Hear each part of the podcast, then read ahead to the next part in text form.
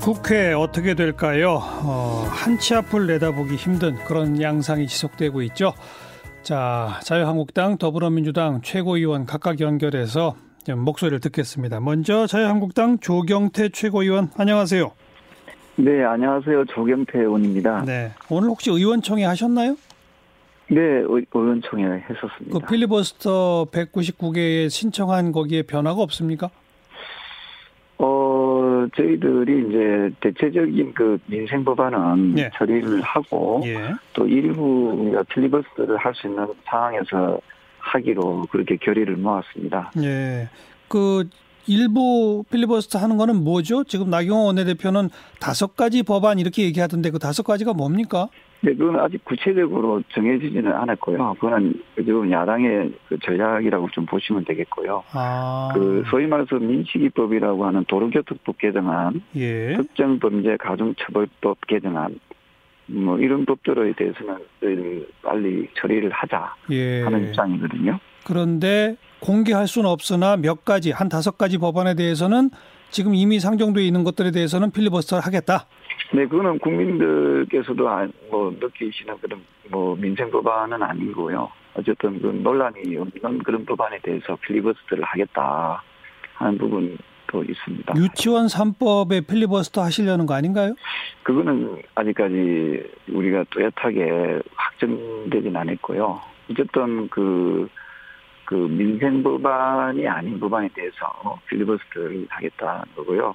아시다시피 2016년도에 더불어민주당에서 필리버스터를 했을 때 예. 대테러 방지법을 가지고 예. 어 필리버스터를 한 사례가 있지 않습니까? 예, 예. 그래서 여당이나 야당이나 필리버스터는 그 어찌 보면은 어 상황에 따라서 국회법에 따라서 저는 할 수 있다고 보고 있기 네, 때문에 네. 더불어민주당에서는 그 부분에 대해서는 보장해 주는 것이 맞지 않는가 생각합니다. 그러니까 민생 법안이 아닌 것만 필리버스터 대상이다라고 지금 좀 아까 말씀하셨죠?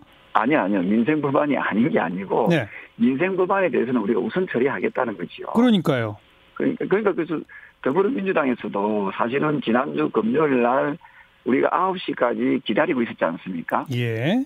어, 그, 그 도로교통법 개정안 등을 포함한 민생법안을 예. 처리하자. 예. 근데 더불어민주당에서는 그 아예 국회 본회의장에 들어오지도 않았거든요. 예, 예. 국회의장은 사회도 보지 않았고 저는 이런 부분에 대해서는 상당히 좀 어, 좀 심각하게 예. 생각을 합니다. 그러니까 이제 거기에는 서로 목소리가 다른데 여당의 예. 주장은 아니 정말 필리버스터를 할 법이 만약 다섯 개면 거기만 신청하지 왜 199개에 다 신청하느냐 음. 이렇게 지금 말하고 있지 않습니까? 네, 그건 참 좋은 지적이신데요. 그 하도 그 여당은 또그 변칙과 반칙을 잘 그 하기 때문에 그래서 우리가 전략적인 상황에서 그렇게 신청을 한 거지.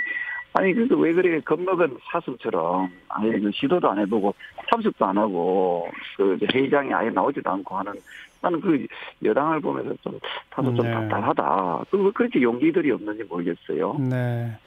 유치원 3법은 민생법 아닙니까? 아닙니까?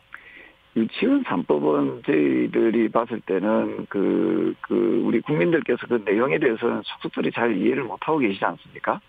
많이 많이 알죠. 사회자님 그 유치원 3법에 대해서 한번 이야기해 보죠. 그 사립 유치원의 회계 투명성을 높이고자 만들어진 법안이죠. 아니 그 더 상세하게 알고 있습니까? 그거는 이제 원론적인 총론적인 이야기고요. 예. 강론이 그래서 알고 계십니까 사회자님께서? 예, 알고 있습니다. 예. 아니 말씀 좀 해보십시오. 그러니까 우리 저 저 저 그저 청취자 여러분들도 좀 아직 좀 쉽게. 제가 진행하고 있어요. 왜 저한테 물어보십니까? 제가 이야기하고 싶은 거죠. 예. 그러니까 조금 더 그 수정할 부분이 있으면 좀 수정도 하고 예, 예, 이것을 예. 그, 그 강행 처리한다는 것 자체가 유치원법을 우리가 통과시키지 말자는 게 아니 아니지 않습니까?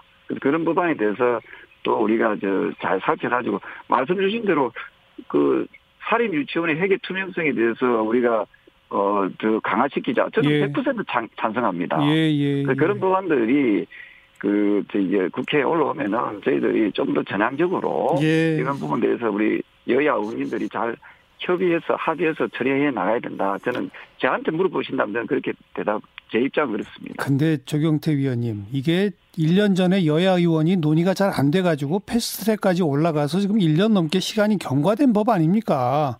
네, 그 부분. 근데 지금 이제 와서 다시 아니 의견이 좀 다르니 여야가 잘 논의해서 이건 좀 한가한 말씀 아니에요? 그 부분이 그 부분에 대해서는 어쨌든 그 여당의 전략이 있고 또 야당의 전략이 있는 그러니까 어쨌든 요약하자면 자유한국당은 유치원 3법에 대해서는 의견을 좀 달리한다. 수정안을 냈죠. 그렇죠. 수정안을 냈고 거기에 대해서 국민들도 알 권리가 있지 않습니까? 알겠습니다. 알겠습니다.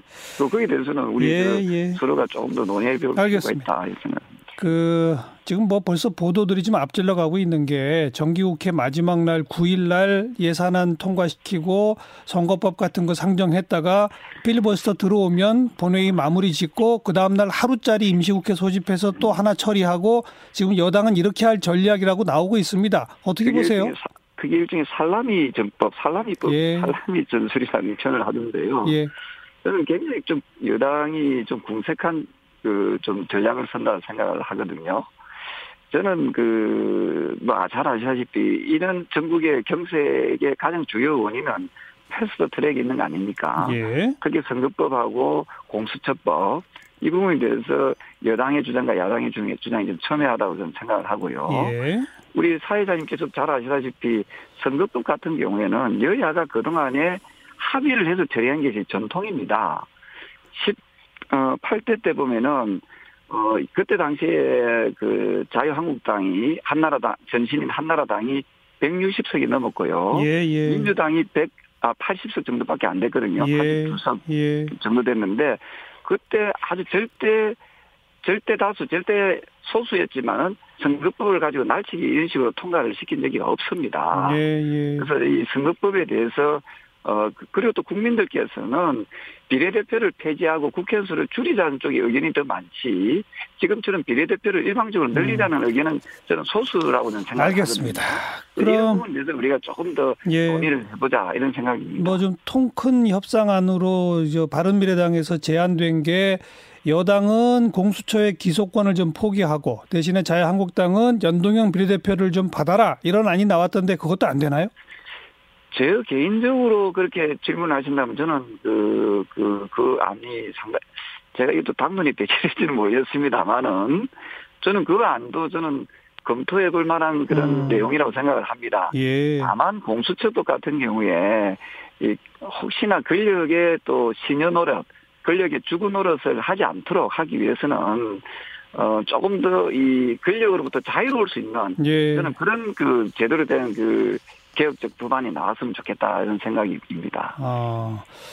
자, 뭐 국회가 한 치 앞도 못 내다볼 상황인데 어떻게 풀릴지는 아직 조경태 최고위원 말씀을 들어서는 좀 가늠이 안 되긴 하는데 당내 문제 하나만 여쭤보면 나경원 원내대표 임기가 이제 다 됐지 않습니까? 네네. 근데 나경원 원내대표는 의원총회 열어서 자기 지금 연임 여부를 묻겠다라는 방침을 이미 내놓았는데 네. 오늘 최고위원 회의에서 그냥 그런 거 안 하기로 결론을 내렸다고 지금 보도가 나와요. 맞죠?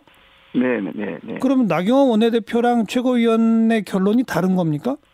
아닙니다. 이게 원래는 당연 당규를 보시면은 어 최고위에서 당 대표가 포함한 최고위에서 이 저 원내대표를 공고하도록 되어 있지 않습니까? 예, 예. 그래서 그 원칙을 따라서 예. 임기가 1년이 끝났지 않습니까? 예. 임기 끝난 상황에서 연장할 것인가 말 것인가가 오늘 회의의 주요 내용이었고요. 네. 그래서 연장하지 않고 예. 새로운 원내대표를 선출하기로 우리가 의결을 한 것입니다. 그 원칙대로 한 것이죠. 그러니까 거기에 나경원 원내대표도 동의한 건가요? 그거는 나경원 원내대표의 동의하는 관계가 없는 거거든요. 네, 예. 최고위에서 결정을 하게 되면 공고를 내면 그 공고 절차대로 따라가면 되는 거지요. 네. 그러니까 그거는 저도 이해합니다만 네. 어, 당원 당규상 보면 총선이 6개월 이내로 남아 있을 경우는 또 연임하는 것도 가능한 걸로 지금 나와 있잖아요. 네, 그 가능한 걸로 나와 있는 건 좀 특수한 상황이고요. 네. 지금은 이미 원내대표에 나오겠다고 이제 후보자들이 속속들이 출마 선언을 예. 하고 있는 상황이거든요. 예, 예. 그래서 그런 상황에서 어, 우리는 원칙대로 그 경선을 통해서 새로운 한다. 그 원내 아. 지도부를 뽑겠다 하는 그런 입장입니다. 그 정치적 해석으로는 나경원 원내대표는 연임을 원했으나 최고위원회의는 거부 이러면 됩니까? 우리 사회자님께서는 나경원 원내대표가 계속 연임되길 바라시는 아니요, 아니요, 아니요. 제 의견이 아니라 나경원 원내대표는 그걸 바랬으나 이거랍니다. 그러니까 우리가 개인이 뭔가 바란다 가지고 다 뜻대로 이루어지는 건 아니지 않습니까? 네, 네, 원칙이 네. 있지 않습니까? 원칙대로 우리는 어, 가는 것이 국민적 바램에 국민적 눈높이에도 맞지 않는가 네. 이런 생각을 하고 있습니다. 정확히 이해했습니다. 알겠습니다. 고, 고맙습니다. 네, 감사합니다. 자유한국당 조경태 최고위원이었고요.